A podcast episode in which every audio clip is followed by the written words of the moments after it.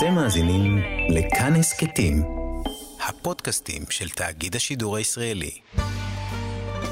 חברותה עם ידידיה תנעמי, והערב לימוד משותף עם הרב יוני לביא.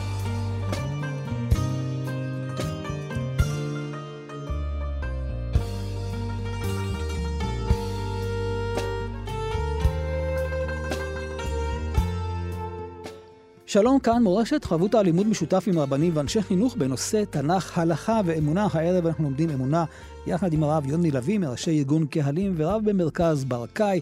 כאן ליד המיקרופון, ידידיה תנעמי. שלום לך, הרב יוני לביא. שלום ידידיה, ערב טוב, מאזינים ומאזינות יקרים. פרשת ואת חנן, ואנחנו תמיד נפגשים, התפילה המרגשת של משה רבנו שמבקש להיכנס לארץ, וכמה שהוא מתפלל, זה לא עוזר, הוא לא נכנס לארץ. וכנראה שכבר נגזרה גזרה והתפילה לא נענית, כי הקדוש ברוך הוא לא רוצה שהוא ייכנס. השאלה, למה? עד כמה שאפשר להבין, אני מתאר לעצמי, זה לא עונש. זה, יש כאן משהו עקרוני יותר? נכון. אני רוצה לשתף באסוציאציה שעולה לי כשאני חושב באמת בצער על משה רבנו, שמי יותר ראוי ממנו להיכנס לארץ ישראל, הוא זה ש-40 שנה במדבר מוביל את העם, סובל את כל התלונות, עוזר להם להתגבר על כל החטאים, ובסוף הוא נשאר מאחורה. אני חושב על מבצע יונתן. וואו. איך שצה"ל מבצע את אחד המבצעים מעוררי ההשראה, שהשאירו את העולם נדהם, ובסוף היה שמחה עצומה כשהמטוסים נוחתים פה בארץ, וריקודים ומחולות, והתמונה הזו שרואים את צוות הלוחמים חוזר בחזרה, והפנים שלהם נפולות כי אחד חסר. ואיזה אחד? מי שעמד בראש. סגן אלוף יוני נתניהו, השם ייקום דמו, ואני חושב, להבדיל, ועדיין, משה רבנו, מי שעמד בראש, הוא נשאר מאחורה. הילדים שלי אומרים לי לפעמים, אבא, זה לא פייר, ככה על כל מיני דברים. אני אומר להם, תשמעו, החיים זה לא תמיד פייר. Mm-hmm. אבל על משה רבנו, אנחנו אומרים, איך, הכיצד, דווקא הוא נשאר מאחורה. אני אוסיף עוד נקודה, משה רבנו היה גדול המתפללים. הוא הציל את עם ישראל בתפילתו מחטא העגל, ואתה יודע מה, אולי פה יש תשובה ראשונה לשאלה שלך. למה? יש כאן לימוד גדול מבחינתנו, שגם התפילות של גדול המתפללים לא בהכרח ייענו. תפילה זה לא איזה כפתור שאתה לוחץ וזה בהכרח קורה, אנחנו מבקשים, מתחננים לפני ריבונו של עולם, ויכול להיות שכמו למשה, התשובה תהיה לא. בואו ננסה לרכך קצת את השאלה הזאת ולהסתכל במבט רחב יותר. הרי לא רק משה לא נכנס לארץ, גם אהרון לא נכנס לארץ, גם מרים לא נכנסה לארץ. אתה רואה בעצם את הראשים של אה, מי שמוביל את עם ישראל במדבר לא נכנס לארץ. אולי יש כאן איזה סימן מסוים שזה לא רק משה? יש פה משהו עקרוני? נגעת בנקודה נכונה, שאפשר להסביר אותה בכל מיני צורות. אפשרות אחת, זה להגיד, הקדוש ברוך הוא מדקדק עם צדיקים כחוט השערה. ומשה ואהרון, אפילו שהחטא היה דק כשערה, אבל לפום גדולתם האדירה, אז כך נגזר עליהם. ומרים, מהסיבות שלה, ככה זה, עם צדיקים. אפשרות שנייה, להגיד שיש משהו בהנהגה של שלושת הרועים שהתאים לדור המדבר. Mm. אבל הדור הנכנס לארץ צריך הנהגה אחרת, צריך הובלה אחרת. זה מתבטא למשל בכך שמשה רבנו מכה את הסלע ולא מדבר אליו, ורבו המסבירים, יש דרך הנהגה של דיבור ויש דרך הנהגה של להכות. לדור המדבר היה מתאים להכות, ומשה היה שם בשבילו. לדור שנכנס לארץ צריך משהו אחר. ולכן, אני חוזר לשאלתך, יותר משזה עונש, זה עניין של תפקיד. משה בעצם סיים את תפקידו עם דור המדבר. הוציא אותו ממצרים, נתן לו תורה, מכאן הוא מעביר את הלפיד למישהו אחר. אולי יש כאן נקודה מאוד משמעותית, לא רק ההתאמה לתפקיד, אלא לדעת שגם צריך לסיים תפקיד. כלומר, לכולנו ברור שמי שמתחיל אה, משימה מסוימת צריך לסיים אותה. משה הוציא אותה ממצרים, אז כמו שיש את לשונות הגאולה, הלשון האחרונה היא להביא את עם ישראל לארץ, אז גם משה צריך לסגור את המעגל. והנה הקדוש ברוך הוא בא ואומר, לא, לא אתם קובעים מתי מסתיים התפקיד. כל אחד בתפקיד שלו, בזמן הראוי לו, הוא לא חייב לסיים את כל המשימות. אתה יודע, גם היום יש דיונים על כל מיני תפקידים. זה יכול להיות uh, רבני ערים, זה יכול להיות תפקידים פוליטיים, mm-hmm. לקצוב את זה. כן. בכך וכך כהונות, או לקצוב את זה בגיל. וכנראה שאין מנוס שהקציבה תבוא מבחוץ או מלמעלה. כי האדם מצד עצמו, מתוך הרצון שלו להיות משרת העם, יכול mm-hmm. לרצות להמשיך עם זה לנצח. אבל יש שלב שצריך להעביר הלאה ולתת לדור הבא לעשות את התפקיד שלו. השאלה היא האם ההסתכלות פה היא רק הסתכלות בגלל משה, אם הזכרת את העניין של אה, מדקדק איכות הסערה, או שיש פה עוד אה, נתון נוסף במשוואה, שזה עם ישראל. בואו ננסה להבין, אולי זה קשור לעם ישראל גם כן. או, אז זה מוביל אותנו לכיוון שלישי, שרמוז בפסוק, ויתעבר השם בי למענכם. משה רבנו אומר לעם, דעו שהשם כעס עליי ולא הרשה להיכנס לארץ למענכם. המילה למענכם מפתיעה, כי לכאורה היה צריך להגיד בגללכם. כי בגלל כל הבלגן שעשיתם, וגרמתם לי לכעוס עליכם ולהגות את הסלע, אז לכן השם כעס עליי. כן, זאת הסיבה. בדיוק. למענכם מדבר על התכלית. כלומר... לטובתכם?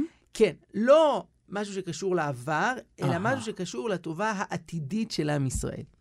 וההסבר העמוק הוא שמשה רבנו הוא שייך למידת הנצח. כל דבר שהוא עושה, הוא צריך להיות באופן מושלם ונצחי. שני יסודות מתוך שלושה באמונת ישראל הם אכן כאלו. הרי אנחנו יודעים שיש לנו את עם ישראל, תורת ישראל וארץ ישראל. משה רבנו הוא זה שבעצם הוליד את עם ישראל, ונתן לו את תורת ישראל. שני היסודות האלה נצחיים. הבחירה בעם ישראל היא לתמיד. התורה לא תהא מוחלפת. משה רבנו לא הכניס אותנו לארץ ישראל. זה היסוד השלישי. ויש בדבר הזה יתרון. חז"ל מסבירים שכאשר עם ישראל חטא והיה צריך להעניש אותו, במקום שהכסף יצא עלינו וחלילה עם ישראל יושמד, יצא הכסף על עצים ואבנים. נחרב המקדש, גלינו מארצנו, אבל אז נותרה האפשרות לחזור אליה יום אחד. משה רבנו, לפי ההסבר הזה, לא נכנס לארץ ישראל למעננו. כי אם הוא גם היה נותן לנו את היסוד השלישי ומכניס אותנו לארץ, mm. זה גם היה בממד הנצח. ואז, כשעם ישראל היה חוטא, אז לא היינו יכולים לעזוב את הארץ, כי זה נצחי, זה לא מוחלף, ואז אנחנו היינו משלמים את המחיר, מי יודע איזה אסון היה נופל על עם ישראל, למענכם, אומר משה. עדיף שמישהו אחר יעשה את זה, ואז בעת הצורך יהיה אפשרות להתנתק מהארץ ולשוב אליה. הרב יוני, למה אין אופציה של אפשרות ביניים? שמשה רבנו יסיים את תפקידו, אבל ייכנס לארץ, יהיה נשיא, יהיה עוד כבוד, משהו. תן לו רק להיכנס לארץ. ההצעה שלך מאוד מעניינת, וחז"ל אה, אומרים שהייתה אפשרות כזאת. כלומר, משה היה מין ניסוי כזה, שאיבד את מדרגתו בנבואה וזה עבר ליהושע, ויהושע נכנס לדבר לפני ולפנים, ואז כשהוא יוצא, משה שואל אותו, מה השם אמר לך? Mm. אז יהושע אומר, לא יכול להגיד, זה ביני לבינו. ואז משה רבנו אמר, עדיף לי מאה מיטות ולא קנאה אחת. באמת, אני התפלאתי הרבה על המדרש הזה. מה זאת אומרת, משה קינא ביהושע, זה, זה התלמיד שלו, ו- ומשה רבנו הוא גדול הענבים, mm-hmm. הוא יקנא ביהושע. אבל כנראה שכוונת חז"ל להגיד שההצעה שמשה רבנו ייכנס בתור אדם פרטי אינה אפשרית, כי משה הוא לא אדם פרטי. וואו. משה רבנו זה המנהיג. ומבחינתו, זה תמצית חייו, בשביל זה הוא פה, לכך בא נשמתו לעולם. אם לא זה, אז אין משה אחר. כן, לא, לא צריכים למצוא לו ג'וב אחר בינתיים, כי הוא בדיוק. היה כך וכך. ולכן, אם הוא זה שעושה את זה וממשיך להיות משה, אז הוא יעשה את זה. ואם לא, אז הוא סיים את תפקידו בעולם.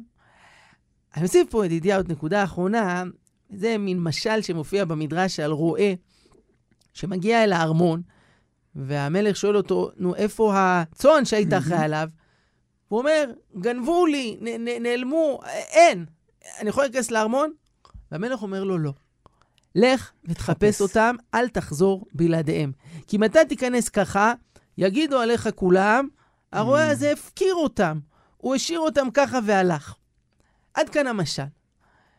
מה הוא בא להגיד? אולי משה רבנו לא רק לא נכנס לארץ, משה רבנו נשאר במדבר עם הצאן וואו. שנפטר שמה. ויום יבוא, נזכה בעזרת השם לתחיית המתים, כולם יקומו, אנחנו נראה את משה רבנו נכנס אל הארמון, נכנס אל ארץ ישראל עם כל אותם 60 ריבו שמתו במדבר, והרועה הנאמן לא השאיר אותם מאחורה. אם הם מתו במדבר, הוא יישאר שם לשמור עליהם עד שיום יבוא, והוא ייכנס יחד איתם. משה תמיד יישאר בתפקיד של העבד, זה שדואג לעם ישראל, משרת את עם ישראל. חברותה עם ידידיה תנעמי. חברותה כאן אה, במורשת, חברותה באמונה, יחד עם הרב יוני לביא, אנחנו קרבים לקראת אה, ט"ו באב, וט"ו באב הוא יום שכולם אה, קוראים לו חג האהבה, אבל מתברר שאם אתה קצת חופר במקורות של חז"ל, אתה רואה שזה לא רק מה שקרה ביום הזה, אז קודם כל כדאי באמת להכיר מה קרה ביום הזה ולמה אנחנו הופכים אותו ליום מיוחד, שקודם כל אין בו תחנון, אבל חוץ מזה אנחנו מאוד שמחים בו. המשנה במסכת תענית אומרת שלא היו ימים טובים לישראל כט"ו באב וכיום הכיפורים. כלומר, הוא מוגדר כאחד משני הימים הטובים ביותר שהיו לעם ישראל. זה מעניין, המעבר החד בין תשעה באב, שנראה לנו כיום העצוב והמדכא בשנה, לט"ו באב, היום הטוב בשנה, מ-0 ל-100 בתוך שישה ימים. אני רק ארמוז, אולי זה גם רומז לנו משהו על תשעה באב, שהוא לא יום רע, כמו Mm. שנדמה לנו, וגם אם כלפי חוץ הוא נראה כיום אסוני, יש בתוכו נקודה של אור. אבל בואו נחזור. לט"ו באב, אתה צודק שהשורשים שלו מאוד עתיקים. אנחנו רואים בתנ"ך, בספר שופטים, שזה היה יום של חג. בנות ישראל היו יוצאות לחולל בכרמים. מבחינה חקלאית, היה שמחה גדולה. אמצע תקופת בציר הענבים יש שפע של פירות. שואלים מה הקשר לאהבה? אז המשנה במסכת תענית אומרת שזה היה תק- תקופה של חיפוש בן או בת זוג. והיו רווקים שהיו יוצאים אל הכרמים, והיה הזדמנות בלתי אמצעית להכיר. כלומר, אם בימי קדם היה מקובל שמי שסוגר את העניינים זה היה אבא שלו ואבא שלה וכולי, אז כאן זה היה נעשה באופן טבעי, והיו יכולים להכיר ולהתחתן, ויצא מזה שמחה גדולה. ומעבר לכך, במהלך ההיסטוריה היו לא מעט אירועים טובים שהתנקזו ליום הזה. אז בואו נמנה אותם, כי כולם זוכרים רק את uh, הסיפור של uh, המחולות בכרמים. אנחנו מאוד אוהבים לדבר על אהבה, אבל היו עוד כמה אירועים משמחים ביום הזה. למשל, שכלו בו מתי מדבר. חז"ל אומרים שלמרות שנגזר על דור המדבר שלא ייכנסו לארץ, הם לא מתו ביום אחד. כל שנה, בתשעה באב, אנשים הלכו וחפרו לעצמם קברים וישנו בתוכם. למחרת הכריזו, ייבדלו החיים מן המתים. מי שקם, קם. מי שלא קם, הבנו שהוא כבר לא איתנו עוד. תחשוב, ידידיה, איזה חרדה היה לכולם בליל תשעה באב. תקשיב, אנשים לא יכולים לאכול רק מהפחד שזאת הסעודה האחרונה שלהם. כך קרה כל שנה, עד השנה ה-40, שכולם קמו. הם אמרו, טוב, כנראה טעינו בלוח השנה, לא צפינו נכון את חידוש הלבנה, כנראה זה מחר בעצם אמור להיות. ושוב עשו את זה. ועדיין כולם קמו. עשו את זה עוד פעם ועוד פעם, עד שהגיעו לליל ט"ו באב. למה אז הם כבר היו בטוחים שעברנו את תשעה באב? כי רואים את הלבנה במילואה. ואז כבר ברור שמי שפה חיים כולכם היום ויזכה להיכנס לארץ, רק לדמיין את השמחה האדירה, את הריקודים והמחולות, תמה קללת המדבר. כולנו נכנסים לארץ ישראל. ובעצם זה גם תיקון מסוים גם לבית המקדש, כי הרי כל הסיפור התחיל מאותה בכייה של חינם, אז אם כן, זה שאנחנו עכשיו חוגגים בט"ו באב, אנחנו בעצם סוגרים מעגל גם עם תשעה באב. נכון מאוד. בואו נוסיף עוד אירוע שקרה ביום הזה, והוא כן מתחבר לנו לנושא של אהבה, הותרו שבטים לבוא זה בזה. הדור שנכנס לארץ, היה חשוב לו מאוד לבסס את הנחלות. כאן זה זבולון, פה זה יששכר, שם יהיה שבט שמעון, ולכן לא מתחתנים. שמעוני תתחתן עם שמעוני, זבולונית עם זבולוני. אחרי שעברנו את השלב הראשון, כבר הותרו שבטים לבוא זה בזה, אפשר להתחתן, ואז זה היה שמחה גדולה. כל אחד יכול להתחתן עם כל אחד, וזה מבטא את האחדות הגדולה שיש בעם ישראל. בואו ננסה עכשיו להבין, נחזור רגע לחג האהבה. כדי להבין בעצם מה המשמעות, מה מיוחד שעם ישראל חוגג חג כזה של נישואים. לכאורה זה משהו טבעי, צריך לחגוג את זה, חוגג את זה בחתונה, ולא צריך לייחד איזה יום מיוחד. כשאלוקים ברא את העולם, הוא היה מרוצה מאוד. כל הזמן הוא אומר, כי טוב, וירא אלוהים כי טוב.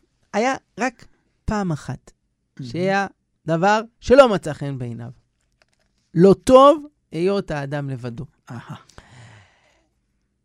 דווקא בתקופה שבה יש כל כך דגש על האינדיבידואל, על האני, על העצמי, על המימוש שלי, טוב להזכיר לעצמנו את זה שכמה שאני אהיה מוצלח, אני רק חצי.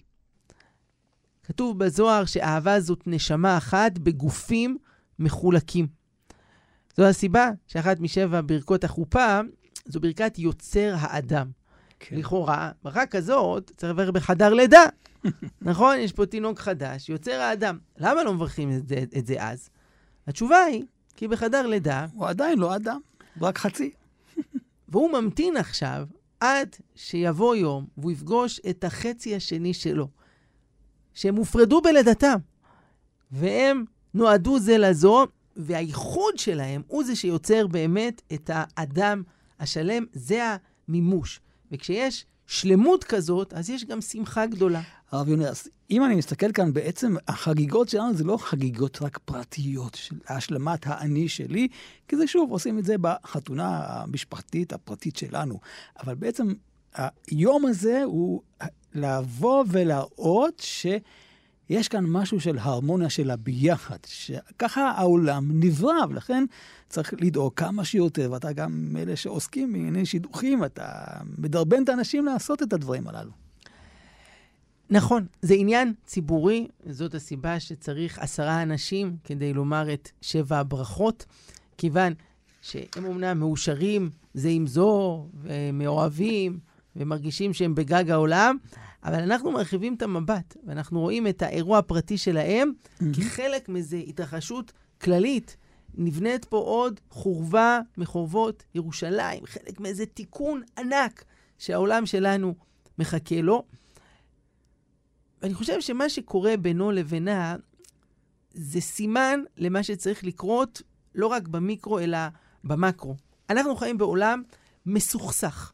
אנחנו חיים בעולם שיש בו כל כך הרבה קנאה ושנאה, אכזריות, אדישות, תחרות, עוינות בין בני אדם. אם אנחנו מצליחים בבית הפרטי שלנו לקחת גבר ואישה, למרות השוני, הוא ממאדים, ואם מנוגה, הוא בא במשפחה כזאת, עם משפחה אחרת, הוא מעדה כזאת, עם מעדה אחרת, הוא עם ההרגלים שלו, עם השיגעונות שלה, mm-hmm. והם יצליחו למרות הכל ליצור את הביחד שלהם, יש סיכוי שיום אחד הם יצליחו גם להסתדר עם הילדים שלהם, למרות שהם לא יצאו בדיוק לפי התכנונים. הם יצליחו להסתדר עם השכנים, ועם החברים לעבודה, ועם השבט האחר, ועם עם אחר. ועולם שלם להצליח יום אחד לחזור אל האחדות המקורית של השם אחד ושמו אחד, ויהיה אהבה גדולה בעולם. בוא תיתן לנו מכל הטיפים שאתה מכיר, טיפ אחד יסודי, כדי שבט"ו באב נשמיש אותו. פגשתי פעם בחורה שהייתה בתקופת הדייטים, וידעתי שיוצאת עם מישהו. שאלתי, איך הולך? אז היא אמרה, תשמע, זה ממש טוב, אנחנו כבר מדברים על חתונה. אני אגיד לך את האמת, הרב, יש כמה דברים בו שפחות מוצאים חן בעיניי, אבל אל תדאג, אחרי החתונה אני אשנה אותו. אמרתי לה, תשמעי, זה מקסים, אבל הבעיה היא שאתמול פגשתי אותו, הוא אמר לי את אותו דבר עלייך. ופה זה בעיה. כי אם אנחנו מתחתנים בשביל לשנות את השני, בשביל להתאים אותו אלינו, זה לא טוב. יש סיפור יפהפה של רבי אלימלך מליז'נסק, שהוא מתאר שהוא הלך פעם ביער, וראה אדם שבונה בית, וכשהוא מנסה לחבר גזרי עצים, שהיה בהם כל מיני בליטות, במקום לקחת גרזן ולקצוץ את כל הבליטות, בכל פעם שהיה בליטה כזאת, הוא יצר בעץ השני שמולה נקב. וכך הם נצמדו, והבליטה נכנסה לנקב והתהדקו ביחד. ורבי אלימלך למד מכאן שהדרך להתחבר לשני היא לא ללכת עם גרזן ולקצץ אותו. ואוי ואבוי יהיה אם גם הוא ילך עם גרזן, והבית שלנו יהפוך לקרב גרזינים. לא. אני צריך ליצור נקב בתוכי. כלומר, להיפתח, להיות מוכן להכיל, להתחשב, ללכת לקראת, ואז גם החיבור שלנו יהיה הרבה יותר הדוק, נהיה הרבה יותר מאוחדים. טוב, צריך לזכור שהברכה של ברוך משנה הבריות, הכוונה היא למשהו אחר לגמרי. חברותה עם ידידיה תנעמי.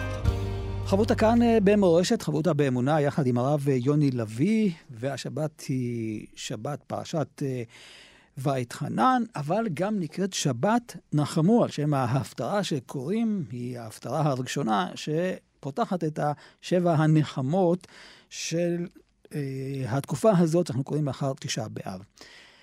ולמה באמת צריך שבע נחמות? כל כך הרבה נחמות צריך, לא מסתפקים בנחמה אחת? קודם כל זה נותן לנו מבט אופטימי, כי אנחנו זוכרים שהיה לנו ג' דפורענותה, כלומר, mm.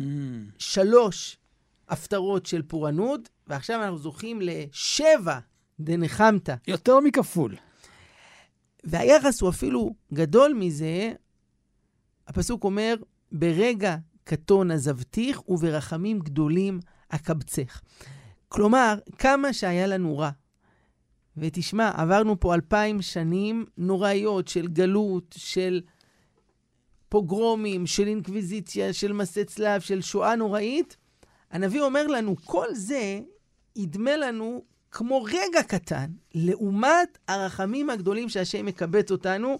כלומר, מי יודע איזה טוב מחכה לישראל, כמה ברכה, כמה שפע, כמה שמחה, כמה יופי. עוד צפוי לנו, כי כמה שהיה רע, זה החלק הקטן. הטוב הוא גדול הרבה יותר.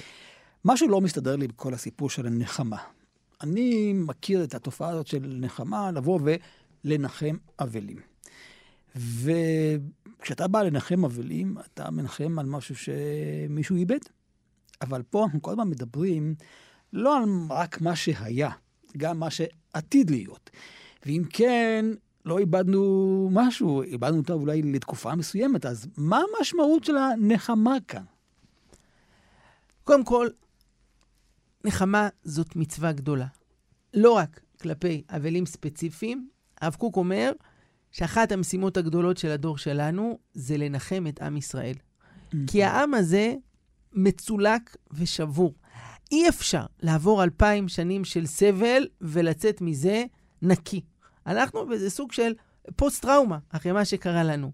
ולכן כל מי שיכול להגיד דברים טובים לעם ישראל, דברים מחזקים, דברים מאירים, דברים מעוררים, תבוא עליו ברכה. התלמוד הירושלמי מכנה את המשיח מנחם.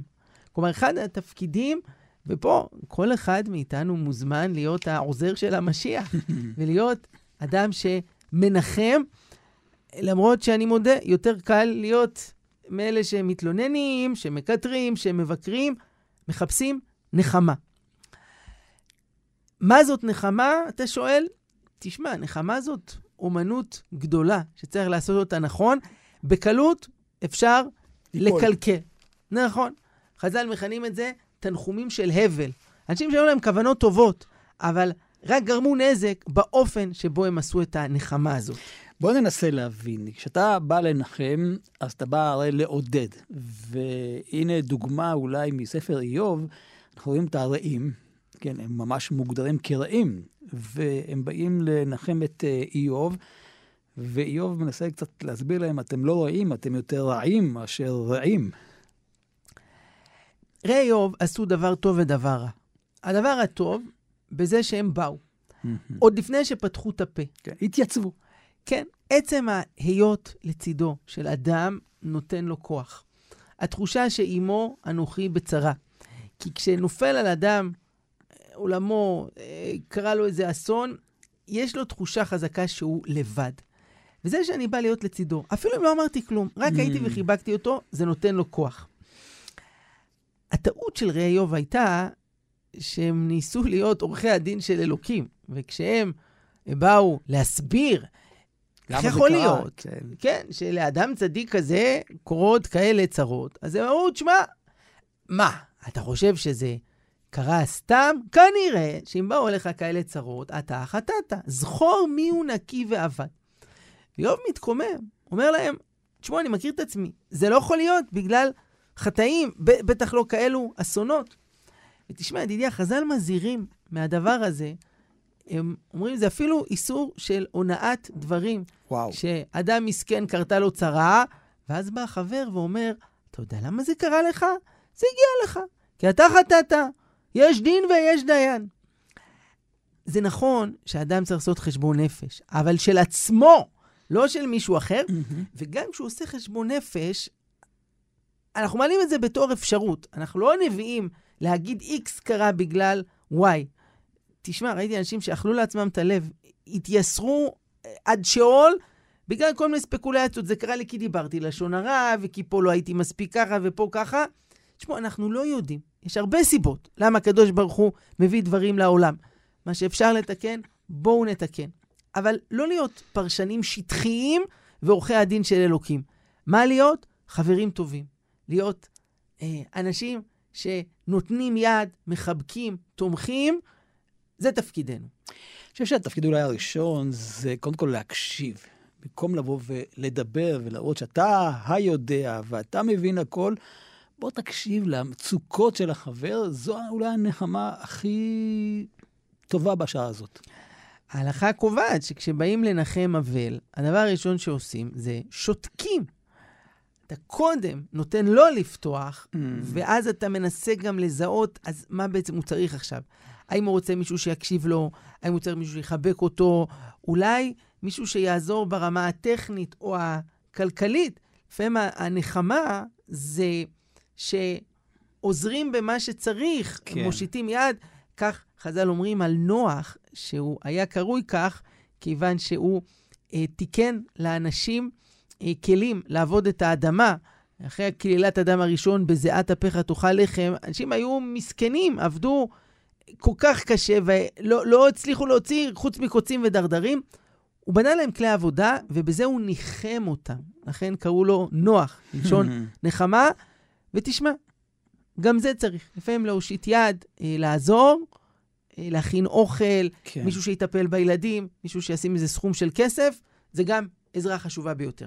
אני רוצה להמשיך את השאלה הראשונה שלי ששאלתי בפתיחת הלימוד שלנו עכשיו, שאיזו נחמה זאת? הרי בסופו של דבר אנחנו רוצים שבית המקדש יבוא ויקום.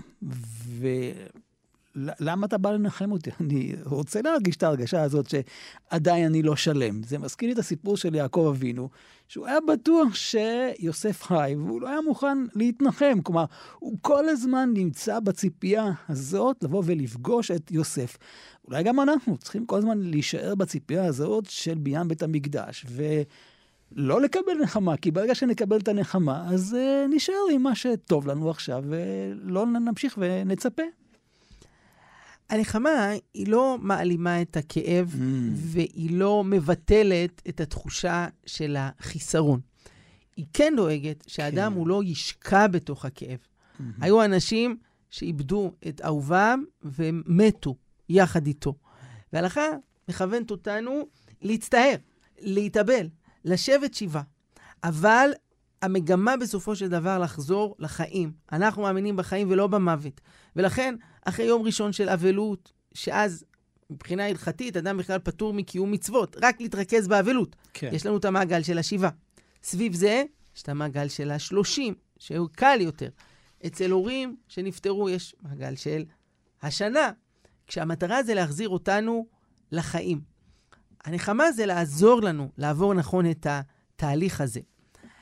מעבר לכך, יש, ידידי, הדבר גדול יותר, ופה אני חוזר אל ההפטרה שלנו, נחמו, נחמו עמי, יאמר אלוקיכם. למה פעמיים נחמו? הבנו, נחמו עמי. אז יש שני סוגים של נחמות. סוג אחד זה שהייתה צרה, אבל זה מאחורינו, היא כן. נגמרה. סוג עמוק יותר של נחמה, זאת ההבנה שגם הצרה הזו היא משמשת את הגאולה. היא שלב הכרחי בדרך לתיקון. גם החורבן, בסופו של דבר יוביל אותנו אל הגאולה, ואז אנחנו רואים באור אחר את הצרה שקרתה לנו. אני אוסיף עוד פירוש אחרון, שמובא בספרים, נחמו נחמו עמי, תתנחמו בזה שאתם עמי. וואו. הקדוש ברוך הוא אומר לנו, עם כל מה שקרה, עם כל מה שחטאתם, עם כל העונש שבא עליכם, לא עזבתי אתכם. אני אוהב אתכם, הן גאלתי אתכם אחרית כראשית להיות לכם לאלוהים, אני איתכם. ואני אוביל אתכם, וכל הדברים הטובים שהבטחתי, דבר אחד מהם לא ישוב ריקם. עכשיו השאלה היא כזאת, אנחנו מדברים הרבה על כל העניין של לבוא ולנחם, ואנחנו רואים שאפילו הנביאים שבאים לנחם את עם ישראל לא מצליחים.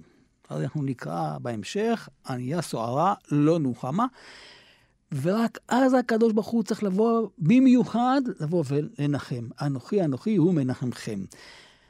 מה השינוי כאן? איך הקדוש ברוך הוא בא ובעצם פותר את העניין? כבני אדם אנחנו יכולים לעשות הרבה, אבל יש לזה גבול. בפרט כשמדובר באדם אחר, הלל אומר, אל תדון את האדם על שתגיע למקומו, והשפת אמת מוסיף על זה, שתדע לך שאתה לעולם לא תגיע למקומו. כלומר, זה לא עד ש... ויום אחד זה יקרה. זה לא יקרה. יפה. כך גם לגבי נחמה. אנחנו באמת יודעים מה עובר בלב של האדם, עד כמה זה כואב לו. אחת הטעויות של אנשים שבאים לנחם ואומרים, כן, גם לי היה כזה, אני יודע מה. אתה לא יודע. לך היה מה שהיה לך, ולא, זה מה שיש לו. וזה גם אה, מה שאומרים, שים לב, גם אצל האשכנזים, גם אצל הספרדים בסגנון שונה. או המקום ינחם אתכם, או מן השמיים תנוחמו. למה? למה? כי אנחנו יכולים במידה מוגבלת, אבל באמת מי שיכול לעשות את זה, זה המקום. הוא זה שיודע מה עובר לנו בלב, והוא יכול לחבוש את הכאב ואת הפצעים שלנו, והוא גם זה שיכול להשיב לנו את מה שאיבדנו.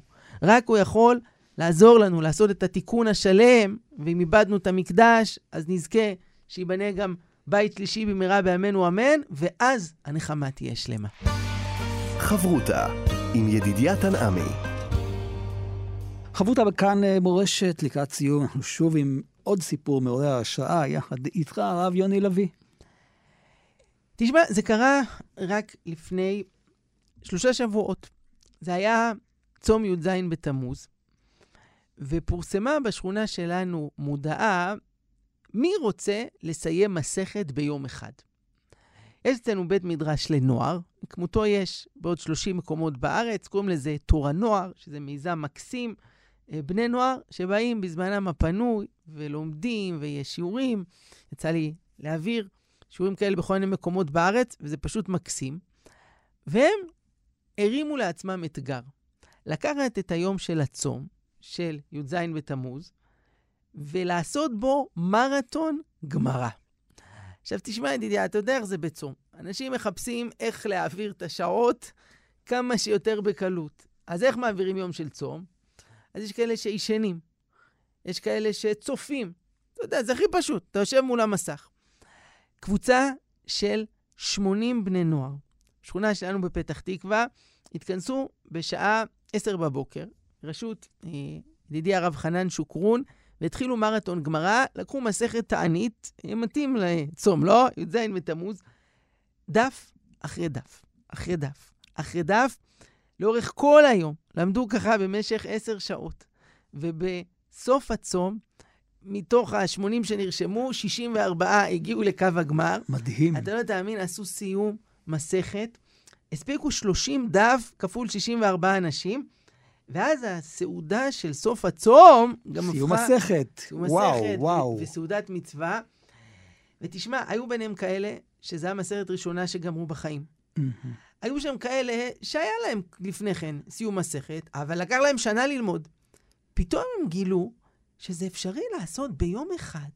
אם לומדים ברצינות אה, מסכת שלמה, אנחנו מדברים, אתה יודע, דף יומי, תקשיב, מתברר שיש גם מסכת יומית. ואפשר ביום אחד כל כך הרבה, והדבר הזה התחיל להתפרסם ו- ולהכות גלים, והרבה בני נוער פתאום שואלים את עצמם, רגע, אז מה זה אומר לגבינו? אולי גם אנחנו יכולים. ולא רק זה, אם תמיד חשבנו שיום של צום, אז אין מה לעשות. כי אתה רעב אז אין לך כוח, אז אתה לא מסוגל, פתאום מתברר שאתה כן מסוגל. ותראה, החבר'ה שהיו שם, זה לא סופרמנים, זה חבר'ה כמוני, כמוך, כמו הילדים שלי, כמו הילדים שלך, רגילים לגמרי, שלפעמים קמים מאוחר, שלפעמים מאחרים לשיעור, שלפעמים קשה להם, ועשו את הדבר המדהים הזה, חומר למחשבה עבור כולנו, תראה למה מסוגלים. אני רוצה לשאול אותך מתוך סקרנות, היוזמה הזאת באה מלמעלה או מלמטה או ביחד? אני חושב שהיא מגיעה משני הצדדים. הנוער, ולא רק אצלנו בשכונה, הוא מנוער, הוא מנער, mm-hmm. הוא מבעבע. רק פה צריך להחליט, האם הבעבוע הזה הולך למקומות הסתמיים, למקומות הפחות מוצלחים, או שאנחנו לוקחים את האש הזאת למקומות בונים, למקומות חיוביים. גם מגיע מישהו מלמעלה, לפעמים גם שם את הכסף בשביל שיהיה איזה ארוחת פיצות טובה mm-hmm. בסוף הצום, מאוד חשוב, לא לוותר על זה. כל הפינוקים, אבל זה לא היה קורה אם לא היה את הרצון הזה שמגיע אה, מלמטה. ותשמע, החבר'ה האלה, בעזרת השם, יום אחד יעשו עוד מהפכות גדולות. כמה שמדברים, הנוער של היום, והם רק בסמארטפונים. תשמע, הנוער של היום, הנה הנוער של הצום. ותראה מה מצליחים כל נער ונערה ששומעים אותנו עכשיו, ואבא ואמא, אם אתם שומעים והילדים לא איתכם, תעבירו להם את הסיפור הזה, זה נוגע לכולנו. כל אחד יכול הרבה מעבר למה שהוא דמיין. אז אתה בעצם בא ואומר שיש תקווה. זאת אומרת, אנחנו תמיד מדברים אה, על הדור שהיה, איך הוא היה גדול וכולי וכולי, ואתה בעצם פותח פה זווית חדשה ואומר, רגע, יש פה פוטנציאל, יש פה זרעים שעוד יגדלו. תשמע, מצאו בחפירות במצרים מלפני 4,000 שנה איזה כתב חרסים שהיה כתוב שם, אוי, הנוער של היום, אין, הם פשוט, זה, זה לא מה שהיה פעם. אז מתברר שתמיד אמרו את זה, וכנראה שגם בעוד 4,000 שנה יגידו את זה. אבל רק התקדמנו. אין ספק. ובדור של גאולה, יש גם נשמות של גאולה. נשמות גדולות, קצת סוערות, קצת תוססות, יש גם ניסיונות מאוד גדולים היום. אבל אנחנו מאמינים, הקדוש ברוך הוא שם אותנו פה היום, mm-hmm. אפשר לגדול ולעשות ולהצליח. ואני אומר לבני הנוער, אל תחכו לאף אחד אחר. תיזמו, תובילו, תעשו, עם ישראל מחכה לכם. הרב יוני לוי, מראשי ארגון קהלים ורב במרכז ברקאי, תודה רבה לך כאן, ידידת הנעמי. אנחנו עוד נשוב וניפגש עם עוד סיפורים כאלה מיוחדים. תודה ידידיה, וגם לכם, מאזינים יקרים שהייתם איתנו, ברכת השם עליכם, להתראות. חברותה עם ידידיה תנעמי